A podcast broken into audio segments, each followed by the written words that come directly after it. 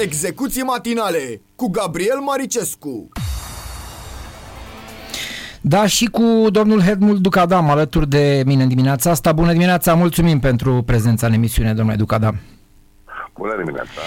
O să fiu, uh, oricum sunt sincer când vorbesc cu asta, dar o să fiu mai sincer ca niciodată. Vorbeam cu producătorul emisiunii înaintea uh, zilei de astăzi și spuneam, hai domne să prefațăm uh, uh, Rapid FCSB, mă rog la Rapid ca la Rapid, după care am ajuns la FCSB și am zis noi, hai să luăm pe cineva care să nu ne respingă din start, că să o luăm pe discuție, că FCSB nu este A sau că Steaua e FCSB. Și așa am ajuns la noastră care sunteți mai diplomați și mai, mai echilibrat așa decât mulți. Cred că ne înțelegeți dilema în momentul ăsta.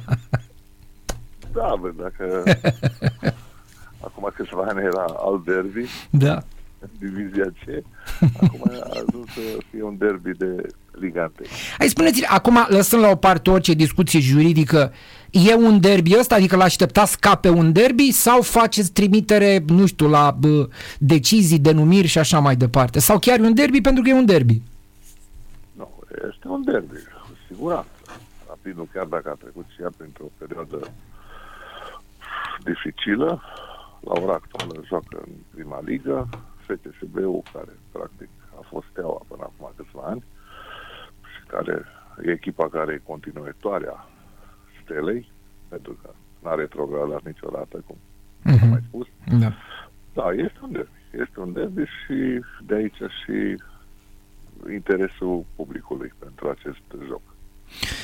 Da, ă, toată lumea când se raportează la meciul ăsta, indiferent de suporterii, ai, am, suporterii celor două echipe sau nu, s- n- lumea așteaptă o prezență masivă în tribune pentru că asta lipsește de foarte multă vreme uh, fotbalului nostru.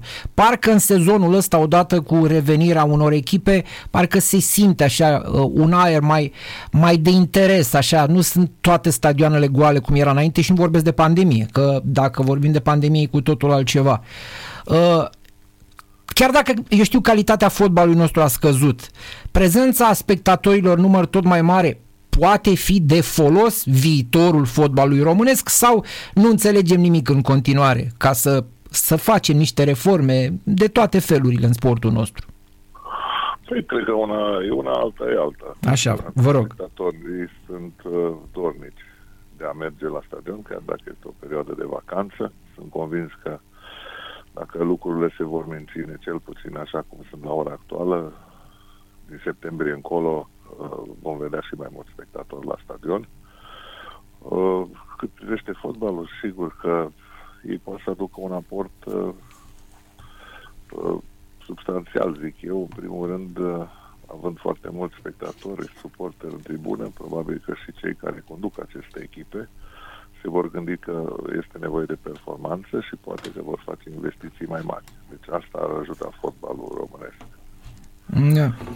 Uh, Așa vorbind despre, sigur, e o echipă nou promovată cu o echipă care joacă numai în Liga 1 a jucat, lăsând la o parte că e Steaua, că e FCSB, vorbind de continuitate, uh, așa ar părea dezechilibrat un astfel de, de meci la prima vedere. Uh, Ne luăm statistic. Statistic. Nou promovată. Haideți să nu uităm ce echipă are Rapidul, cu Mhm. uh-huh. Bunaru, Zgore. Asta nu e echipă nou promovată. Sunt jucători care au uh, ani de zile la echipa națională. Deci, uh, practic, doar statistic vorbim că e o echipă nou promovată. E o echipă cu foarte mare experiență, uh, dacă luăm jucători individual. Deci eu cred că nu trebuie să mergem cu ideea asta preconcepută că e o echipă nou promovată și joacă cu FCSB. Nu.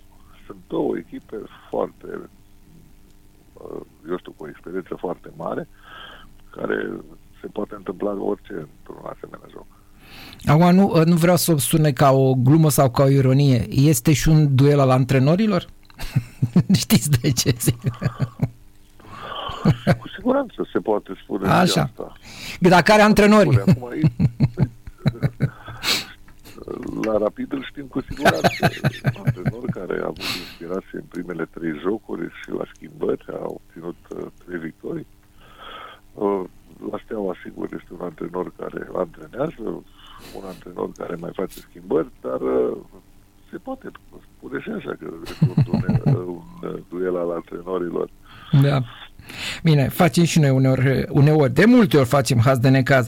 Spuneți-ne, uh, ce părere aveți despre cum, nu, nu despre rezultat, după cum s-a prezentat uh, uh, CFR în dubla asta cu, cu Ian Bois Berna? Pentru că dincolo de ce spune Marius Șumudică, am văzut, de exemplu, declarația, am citit-o, uh, declarația lui Dan Petrescu, care a simțit nevoia să, să își apere uh, moștenirea și să își apere inclusiv, uh, să spunem așa, jocul, stilul de joc care i-a adus numai succese până la urmă, sau cele mai multe succese la CFR. Da, din 180 de minute, din cele două partide, practic CFR a jucat 20 ceea ce este prea puțin la nivelul ăsta. Au făcut 20 de minute fantastice la Berna, dar în rest, cred că echipa care a dominat și a arătat un plus de valoare a fost uh, Young Boys. Uh, sigur, uh, CFR-ul trebuie să fim de acord și cu Șomodică în anumite privințe. Uh-huh. S-au făcut multe schimbări în primul rând, linia de fund, acolo fundaș și central, nu mai sunt Burcă cu Vinicius, care vorba lui Dan Petrescu era și Golghete la un moment dat Vinicius, un mare câștig pentru FCSB, venirea lui la această echipă. În rest, arată o echipă obosită, o echipă care nu mai are nici acel lot care îl avea în perioada lui Dan Petrescu, când practic juca cu o echipă în uh, Liga 1 și cu una în Europa. Deci CFR-ul, în afară faptului că a pierdut această calificare, va fi din ce în ce mai greu și în campionat să facă față. Da, interesant. E interesant ce, ce spuneți că va fi din ce în ce mai greu. Uh, sigur au schimbat ceva jucători, dar mulți dintre ei sunt tot acolo și obișnuiți probabil și cu uh, vechiul uh, sistem. Totuși, chiar dacă Edi Iordănescu a încercat și a reușit să schimbe, să spunem așa, dar când, a, când s-a pus pe rezultate serios, a revenit și el cumva la stilul ăla mai uh, economicos, așa mai, mai pragmatic uh, pe care l-a implementat uh, Petrescu. Da, tot, toată lumea se leagă de stil și de asta, dar dacă uh-huh. uităm la golurile primite, au fost niște greșeli individuale. Corect. Deci în momentul ăsta când iei trei goluri din greșeli individuale, practic tot sistemul tău uh, cade la pământ, indiferent ce sistem da, ai. În da. momentul când Mania părăsește omul și intră în centru și lasă pe acel jucător liber, Camora greșește de două ori acolo la celălalt gol, uh, deci sunt niște greșeli pe care orice sistem nu poate să le evite. Da. Sunt greșeli individuale.